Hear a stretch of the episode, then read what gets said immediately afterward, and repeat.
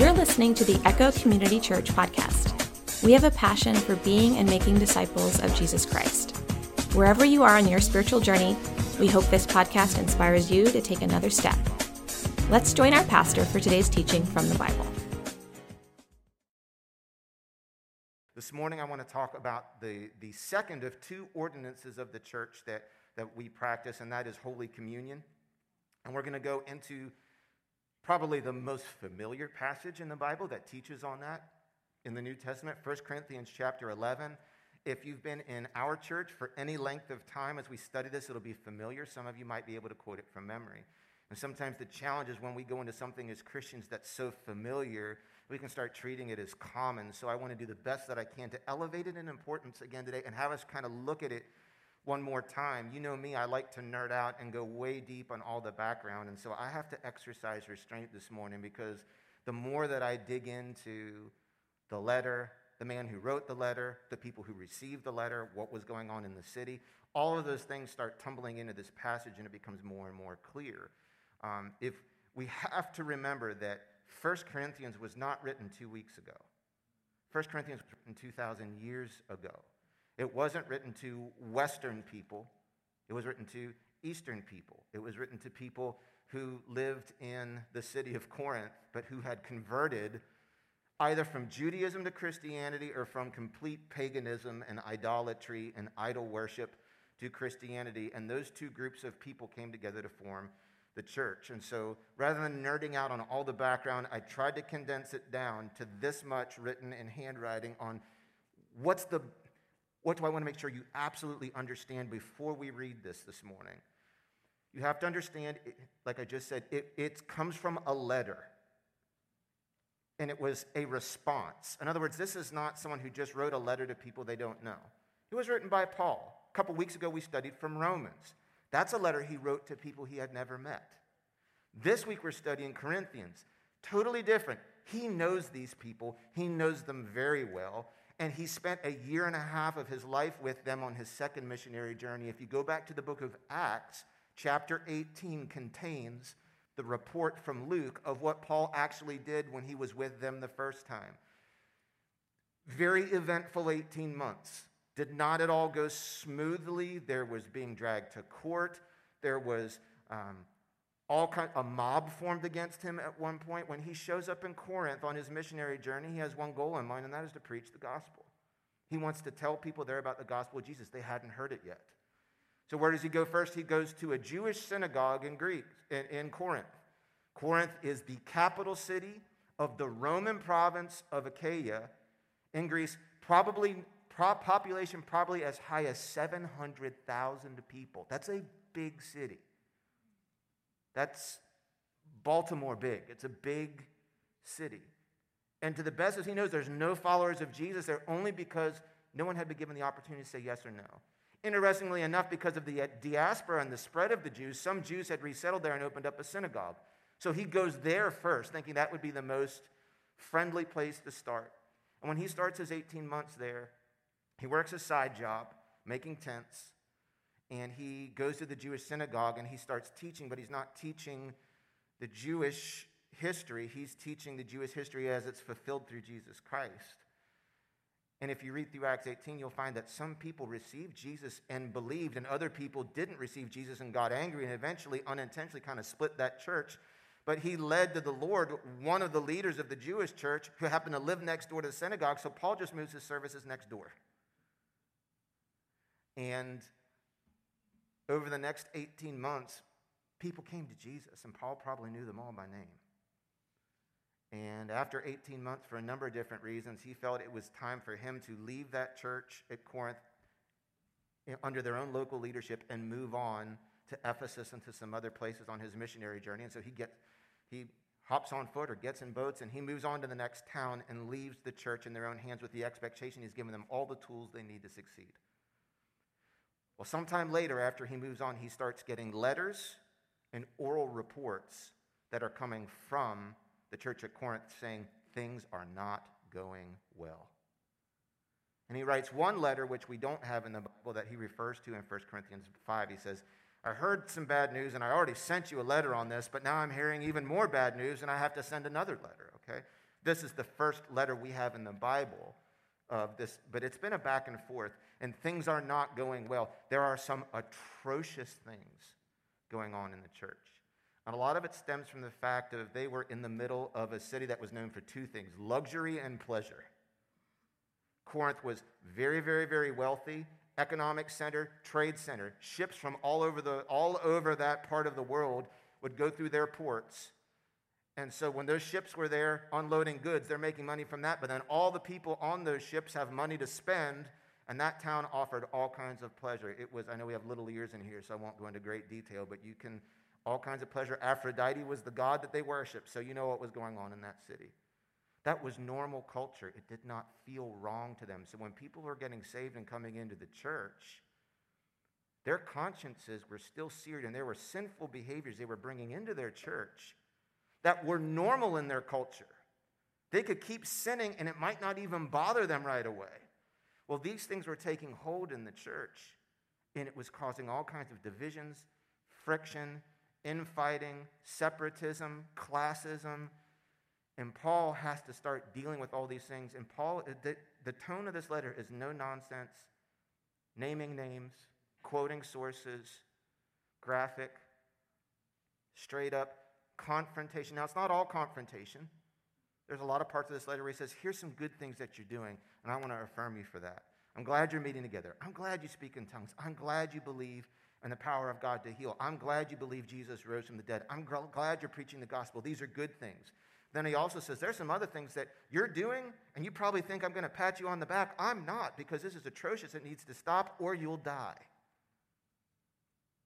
So, with this in mind, tone is the hardest thing to assume when you're reading a letter. That's why some people are like, I don't want to do email because email loses tone. I want to have a face to face conversation. So, with that in mind, what I'm going to do is just read this section a couple chunks at a time. I'll stop and make some application and we'll keep trucking through. But now that you understand the groundwork here, let me go to verse 17 of 1 Corinthians chapter 11, and I'll read to verse 19. In the following instructions, instructions, I cannot praise you. So he starts saying, But in the following instructions, I cannot praise you. He just got done saying you did some good things. But in the following things, I can't praise you. It sounds, let this sentence sink in for a second. It sounds as if more harm than good is done when you meet together for church. Could you imagine the reality of a church whose services actually cause more harm than good? That when you come here, you leave discouraged, you leave ashamed, you leave hurt, you leave feeling more isolated than when you came in, you leave wounded. That's what he's saying is happening. He's saying when you get together, it's not even spiritually neutral. Your church gatherings are causing more harm than good. That's a stinging indictment. First, I hear that there are divisions among you when you meet as a church, and to some extent, I believe it. Verse 19. But of course, there must be divisions among you so that you, ha- you, you who have God's approval can be recognized and differentiated from the factions that don't have God's approval. Now, I can't comment on everything, but I want you to see his tone. He's about to talk about communion, he's about to talk about the Lord's Supper, but I want you to see his tone. Paul is clearly writing confrontationally. This is a blunt response to what he considers to be spiritual atrocities in the way they organized a church gathering and the way they conducted their times for worship and prayer and fellowship. He sees atrocities here. And his diagnosis is that their church services are so filled with sin that the net result of their church service is causing more harm than good. And here's how he chooses to deal with it. You know how the church would have heard this letter? At their next gathering, they would have all, and they happened in houses. Churches, you know, their church didn't own property, it was happened in houses. And we know from archaeological finds in Corinth that the biggest houses over there, even the outer courtyards, could fit maybe 70 people tops. So they would have gathered together, and one of their church leaders would have stood up and read this entire letter. Said, Good news, everybody. We got a letter from Paul, our founding pastor, today that he wants us to read together out loud. And this is how they would have heard it cringy, uncomfortable. And if you read the whole letter, he names names sometimes, and other times he just says, there's one of you that's sleeping with your stepmom. You know who you are. Right. He shows us a pattern here, and he says, You're supposed to be the body of Christ. And in the body of Christ, we don't sweep sin under the rug.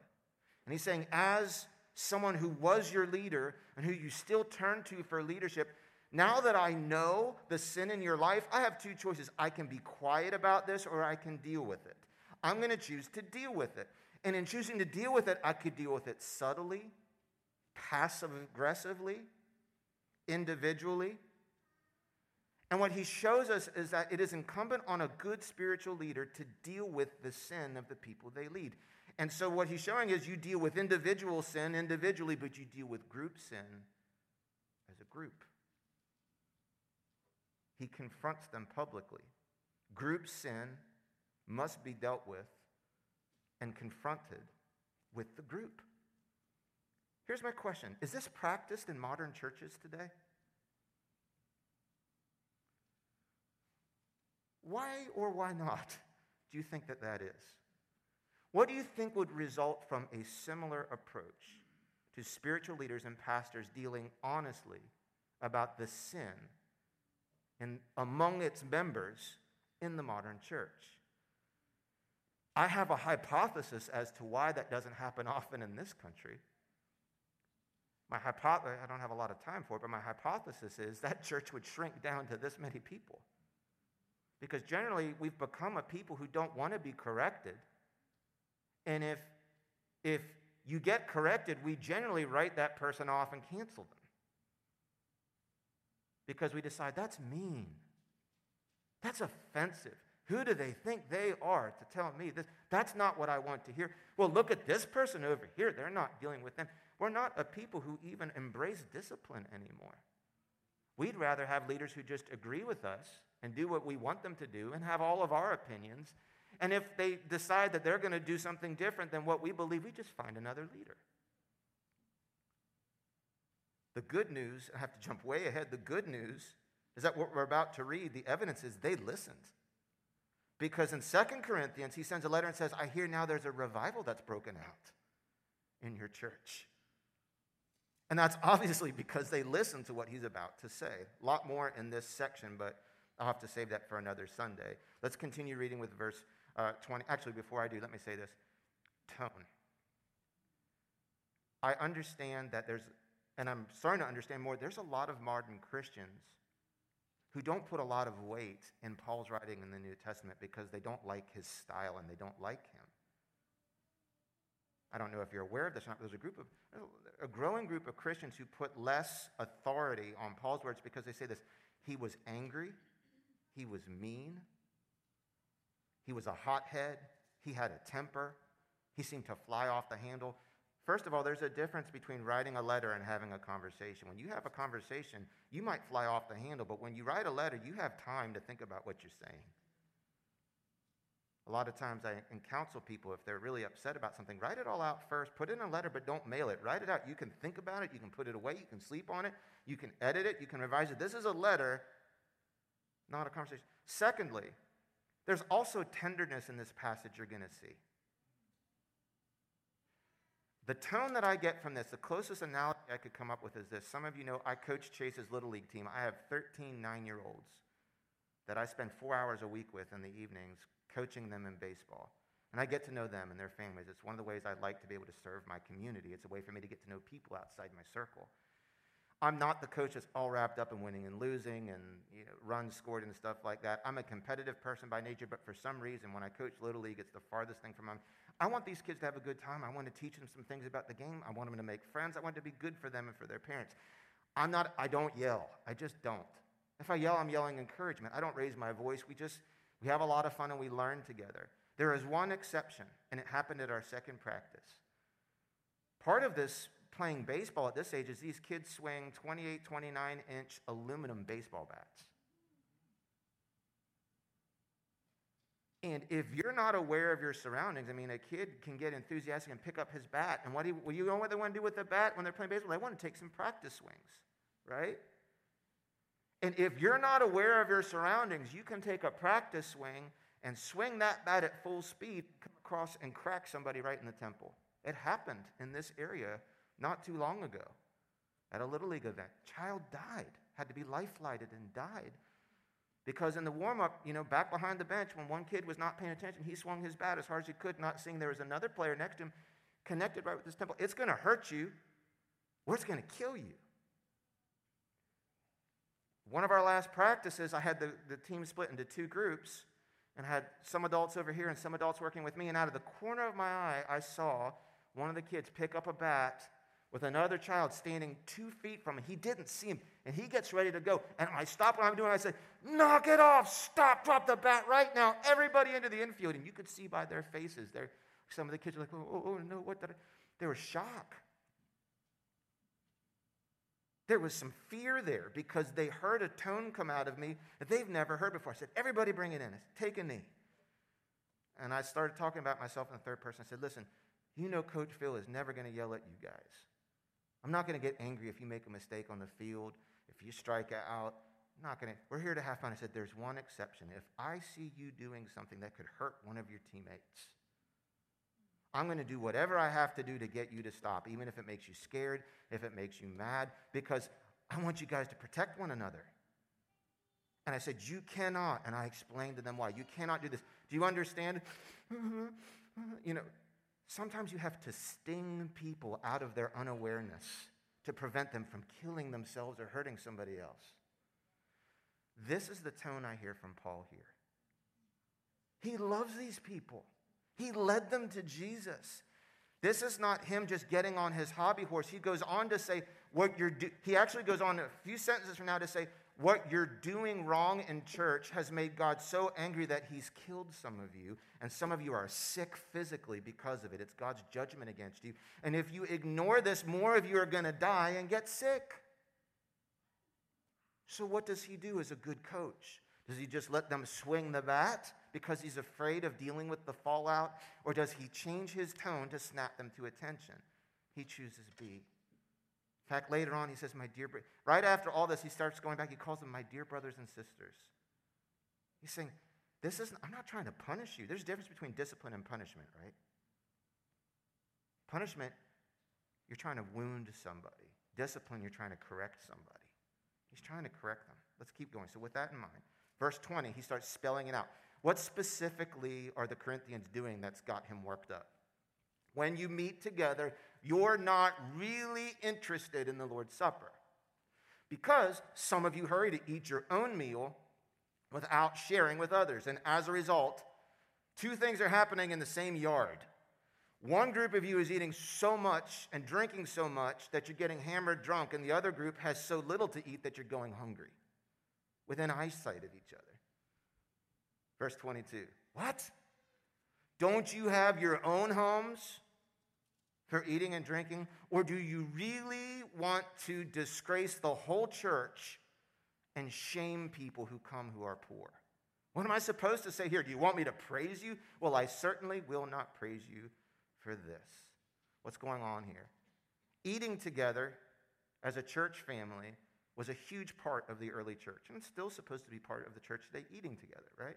You can see that trend started the whole way back in the book of Acts, right after Pentecost. It says one of the things they started, the new believers started doing every day was eating together, fellowshipping together in each other's home. Later on in the New Testament, in the book of Jude, I think verse 12, we find out that the church had two different meals. The early church had two different meals or times to eat together, at least two. One was called an agape or a love feast, the other one was called the Lord's Supper. The agape, the love feast, was more of a social fellowship type event. Everybody from the church would bring some food to contribute, and they would sit around the same table and share it equally. The Lord's Supper was a totally different type of meal. That's, this was a sacred ordinance of the church. It was about focusing upon Jesus and his body and his blood and deliverance and forgiveness and reflecting and examining our own hearts together as a church family, eating the same bread, drinking of the same cup, unified as one body together. One meal was supposed to be more social, one meal was supposed to be sacred. And what Paul is saying, your social meals are not social, your sacred meals are not sacred. You're mixing it all together. They were marketing their church meals as the Lord's Supper. But instead of practicing either the agape feast or the Lord's Supper, it looked more like the secular Corinthian banquet. In their city, they always had banquets, but it wasn't, the poor people didn't get to come. The rich people did because they had the money to have banquets. And because we've got little ears here, I won't go into all the details about what went on at these banquets.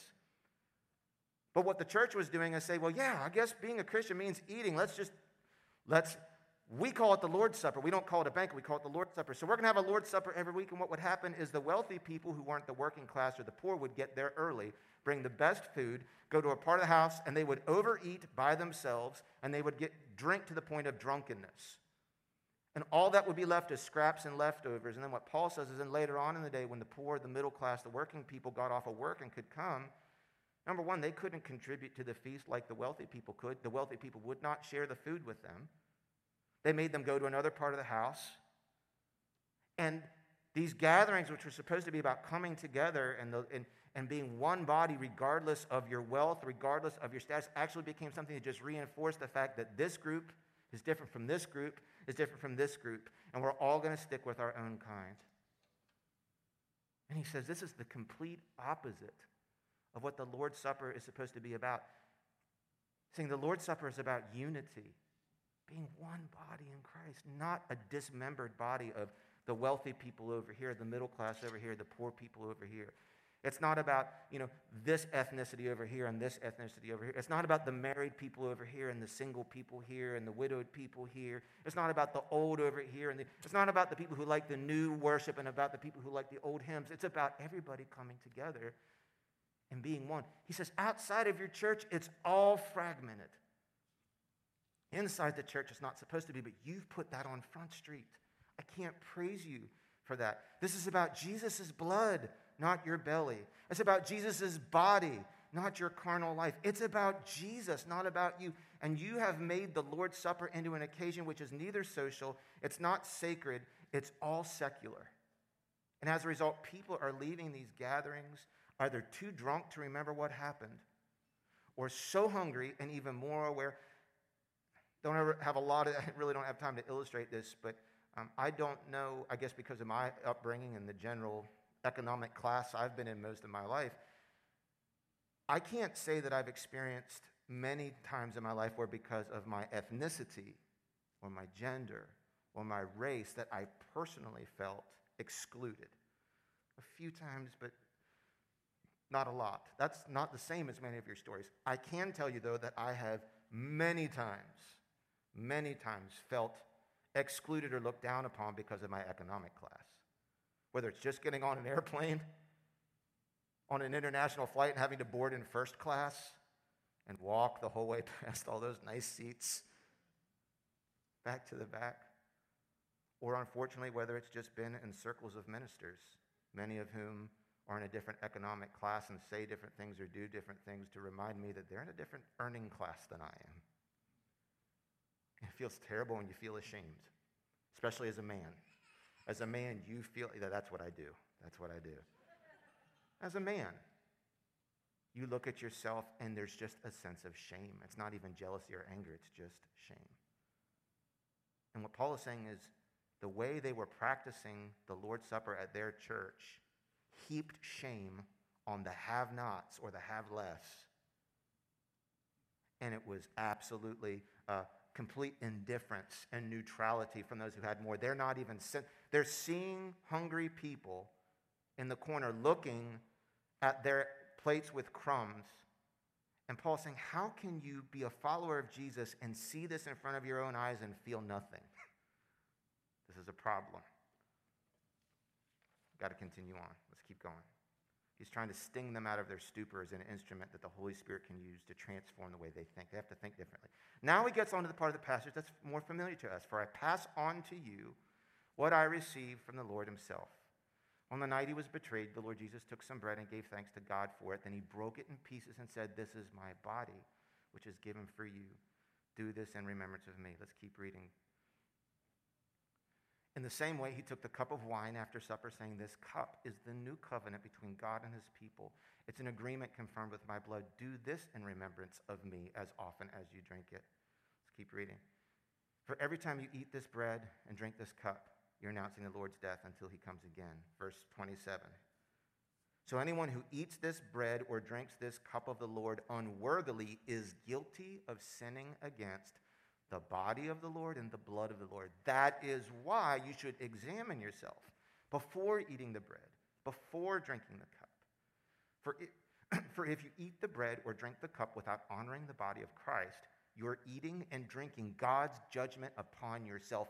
Verse 30 That is why many of you are weak and you're sick, and some have even died. Wow. Verse 31 But, but if we would examine ourselves, we wouldn't be judged by God in this way. Yet when we are judged by the Lord, we're being disciplined so we won't be condemned along with the rest of the world. Man, is there a lot of uncomfortable stuff in here. Um, here's what Paul's getting at. First thing he says, um, I pass on to you what I received from the Lord himself. Have you ever thought about that? Paul's saying, I'm passing on to you something. I am not the inventor of communion, is what Paul's saying. The Lord's Supper is not something I sat down and brainstormed and imagined and came up with and wrote it into Christianity. He's saying it is a sacred ordinance that he got directly from Jesus himself.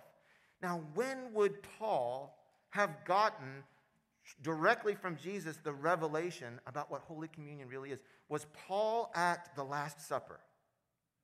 No. He was not at the Last Supper, so he wasn't in the room when Jesus modeled the pattern he wanted us to follow.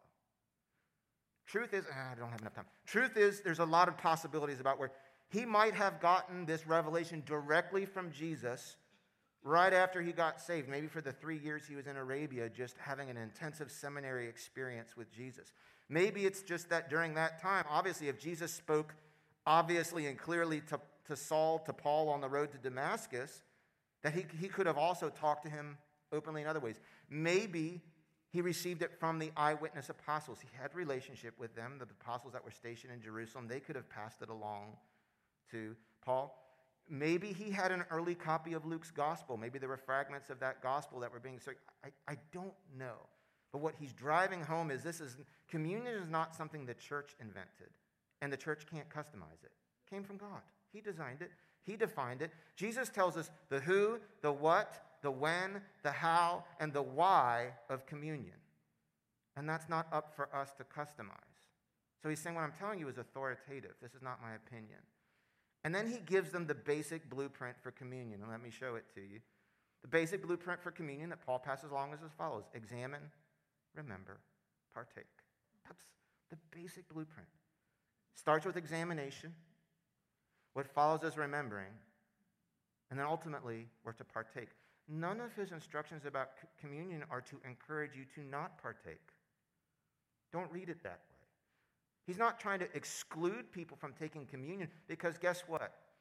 If you decide there's sin in my heart that I don't want to deal with, I'm going to protect myself from judgment by not taking communion. You're still not excusing yourself from judgment. What you're saying is there's sin I don't want to deal with, so to stay safe, I won't take communion. No, it's kind of a catch 22 because if there's sin you don't want to deal with, you're in danger of judgment whether you take communion or not.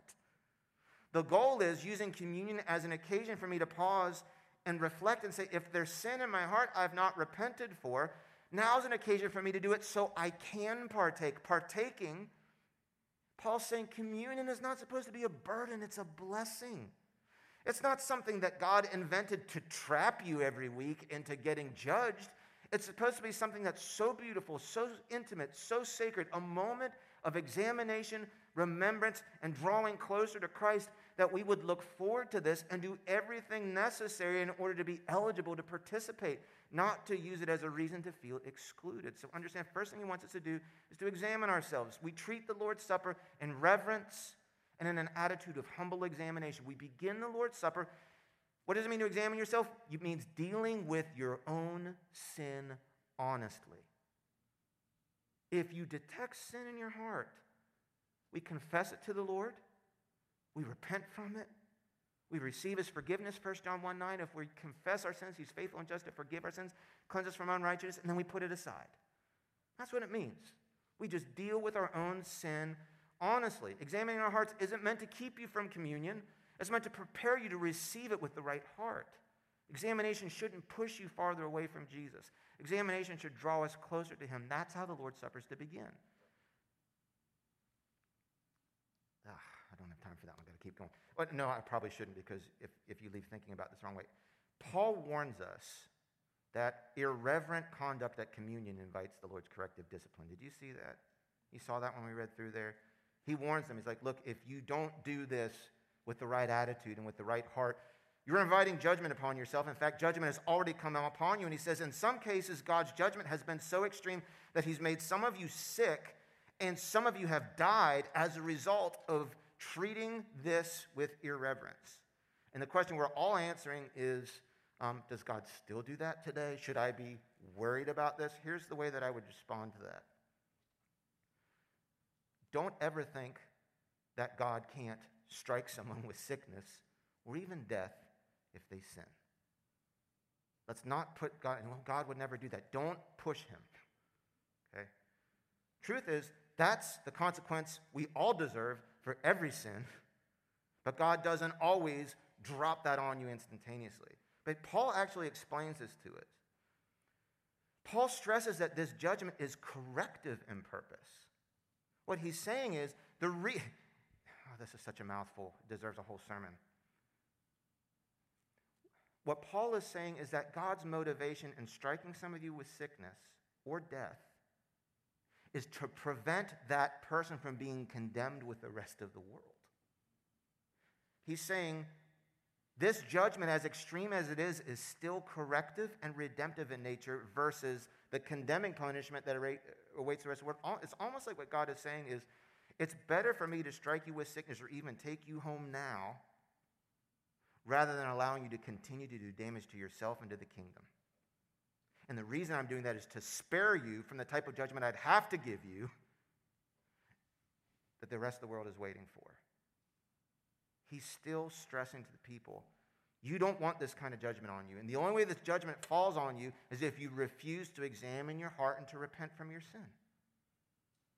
That message still preaches today. There is judgment waiting for us from God if we refuse to examine our heart at all or if we examine our, our heart and we see sin there and we decide to push it aside, to push it off, to keep it secret, to not deal with it, to rationalize it, there's judgment. Well, what's the escape? Simple judge yourself first. You and the Holy Spirit do a fearless moral inventory of your heart and examine yourself. And Paul says if you examine your own heart regularly, God's going to bring up, you're going to see some sin there, and you can deal with that yourself. You can repent for it, ask forgiveness, push it aside, then God doesn't have to add his judgment on top of your negligence. That's the whole mouthful of that whole sentence. The solution deal with your sin honestly.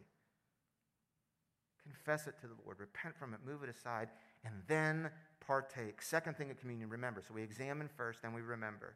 A couple things he says to remember. Remember the Last Supper?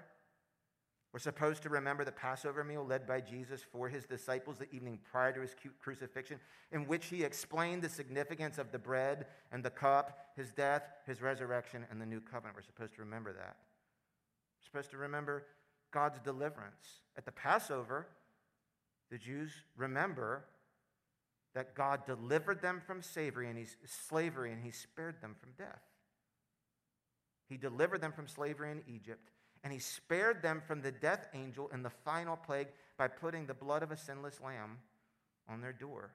And in the same way, those of us who are involved in this new covenant with God, we remember that God has delivered us from the slavery of sin and he has spared us from death from the blood of the Lamb, Jesus Christ. We're also supposed to remember Jesus' body and blood.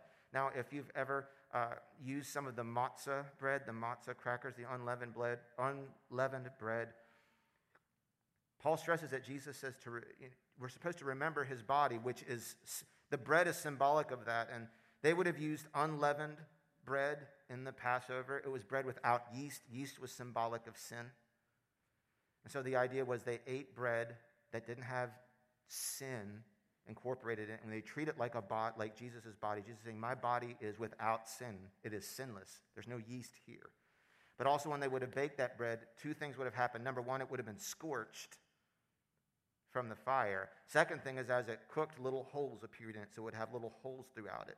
If you get matzah bread or crackers today, you'll see literally stripes on the bread and holes from it was cooked. And what Jesus is saying is, this bread is symbolic of my body that is given for you without sin. Isaiah 53 the stripes have been put on me, and even a hole pressed in my side, but this is my body, which I give to you, broken for you. We're supposed to remember that regularly because there's something about keeping that fresh in our mind that keeps us close to Christ. Okay? We're supposed to think of Jesus' blood, not in a gory, vampire way, but he told the disciples in, that in, in, in the Last Supper, he says, My blood is going to establish a new covenant. We're in a covenant now. At the time of the Passover, Jesus would have said, and we're in a covenant. But I'm going to give a better covenant. This is a new covenant, and it's a blood covenant just like the old one, but it's not going to be the blood of one of your lambs, one of your cows, one of your birds. It's not going to be the blood of one of your animals anymore. It's going to be my blood that the signature is the guarantee on the covenant and it's going to change everything about your relationship with God. The main thing that it did, uh, the, the, three main things that the new covenant did was it, it brought an inner transformation which cleanses from sin. It's not just an outer transformation, it's an inner transformation. It writes God's word and his will not on tablets of stone, but on our heart. And it forms a newer and close and personal relationship with God. We don't have to have a relationship with God through a priest, through a mediary. You and I now can have a personal relationship with God. That's not maintained based on the blood of one of our pets, it's based on the blood of Jesus. And it changes everything about our relationship with God. And Jesus was very clear. He says, you know, remember my betrayal, my death, my body, my blood. It's not about your food, your meals, your cliques, your preferences. The Corinthians were making the Lord's Supper all about them. They were making church all about their preferences. Jesus says the church gathering is not about your preferences, it's about me. It's about my life, my hope, my joy, my strength. And friends, that is a warning to us today. And it's something you're going to have to be very discerning in your own heart. How much of your evaluation of your personal church experience, whether it's this church or another one, really is based upon the criteria of how this church delivers to your preferences versus how true this church is to the Bible and to Christ.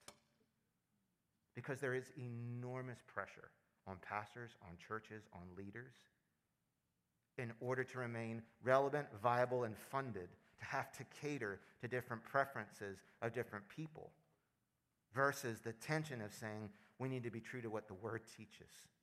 We need to be true to what the Lord says, even if it's not popular, even if it causes some to be offended, even if they're not mature enough to be able to hear it, we still have to live along the side. It's a challenge to each of our hearts to examine. So we examine, we remember, and ultimately we partake. We, we eat the bread, we drink the cup, and what happens practically there? You're taking a little wafer, in our case, it looks like styrofoam, right? And some red juice. In our church, we don't use wine, we use juice. We're eating those symbols. We don't believe that we're crucifying Jesus all over again. He did it once for all. We don't believe it turns into something other than what it is because when Jesus handed out bread to his disciples, it stayed bread. When he handed out the cup, it stayed cup. It didn't turn into. He says it's a symbol of that. Right? But what's happening is you're going to eat that bread and it's going to break down and dissolve, and in a matter of moments, that bread is now going to become part of you. We are what we eat, right? Somehow that bread is going to become part of you. That juice, as soon as you drink it and it goes into your body, it's now part of you. It's not juice anymore, it's part of you. It's in you and it becomes part of you. And in the same way, it's a reminder that in Christ, He is in us. He becomes part of us. We take all of Him in, and now it's Him who lives in us. It's Him who gives us energy. It's Him who gives us strength. It's Him who gives us identity. It's Him who gives us hope. It's Him who gives us purpose. We examine, we remember, we partake, and then He kind of ties this section up not with a period, but with a dot, dot, dot. Watch how he does it. So, and now here comes the tenderness. My dear brothers and sisters, that's not sarcasm. It's kind of like he recognizes and he anticipates this could come across really hard. I need to reaffirm the relationship here. I'm not angry at you. I'm like the coach who's saying, You're doing something that is making you sick and it's causing some of you to need to die, and you need to stop because I love you. You don't want this. I don't, I don't know, guys, if they knew better I don't know if he had already laid out the blueprint for the Lord's Supper and they were ignoring it. I don't know if he had laid it out before they didn't take it seriously. I don't know if they were sinning out of ignorance or out of intention, but in either way, the judgment is very real. And he says, when you gather for the Lord's Supper, wait for each other. That was a word kind of specifically for them. We don't eat in shifts here, but they did. And they ate in shifts not as a matter of convenience, but as a way to separate the wealthy from the poor.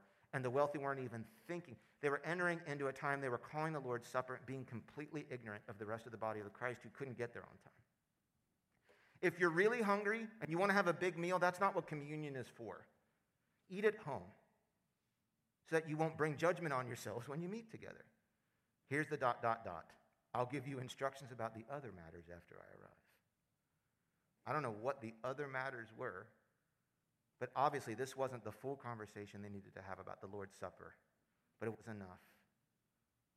He said, When we come together, we're one body, not three, not two, we're one.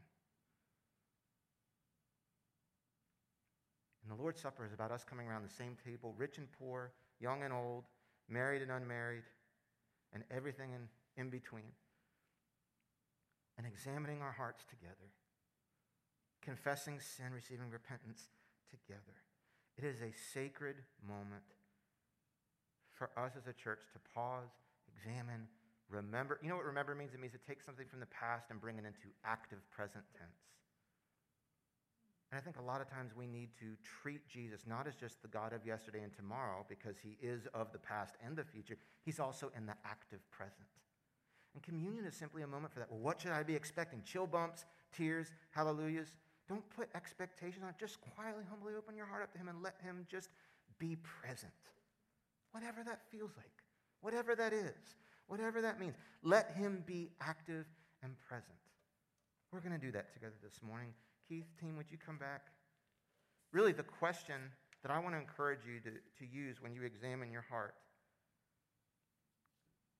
is this one Does my life really honor Jesus' work on the cross? Is my life today something that God can look at and say, that honors me?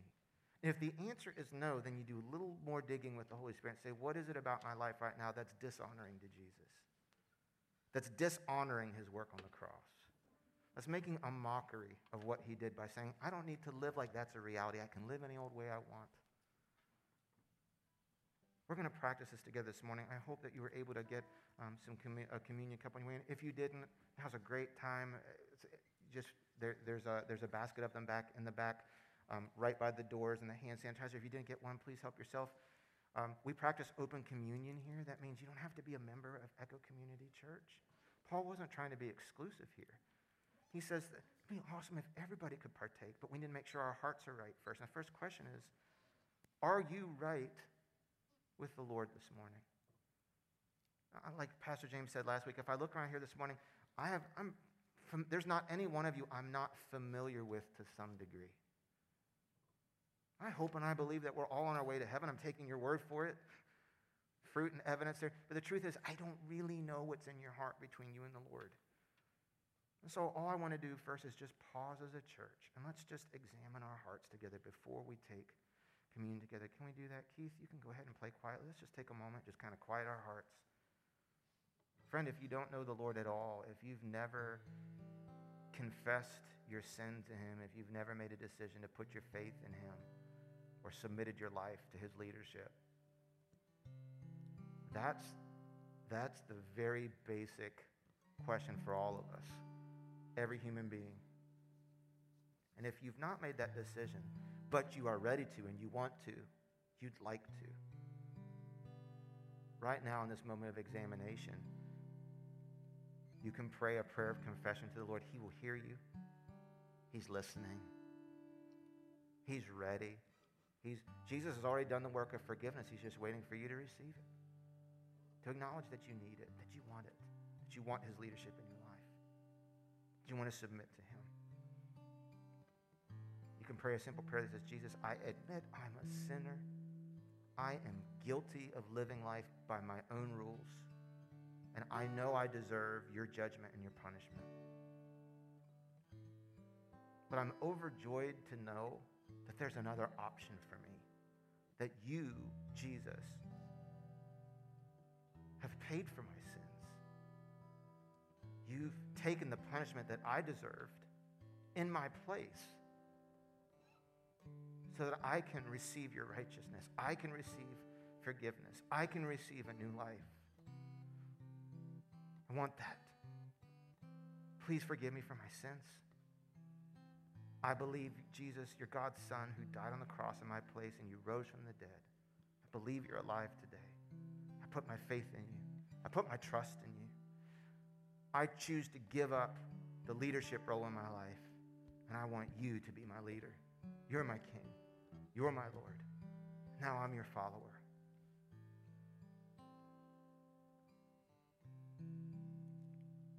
Friends, let's just examine our own hearts just for a moment. God, search us, seek us, you know us. In this moment of intimacy with you, we pause.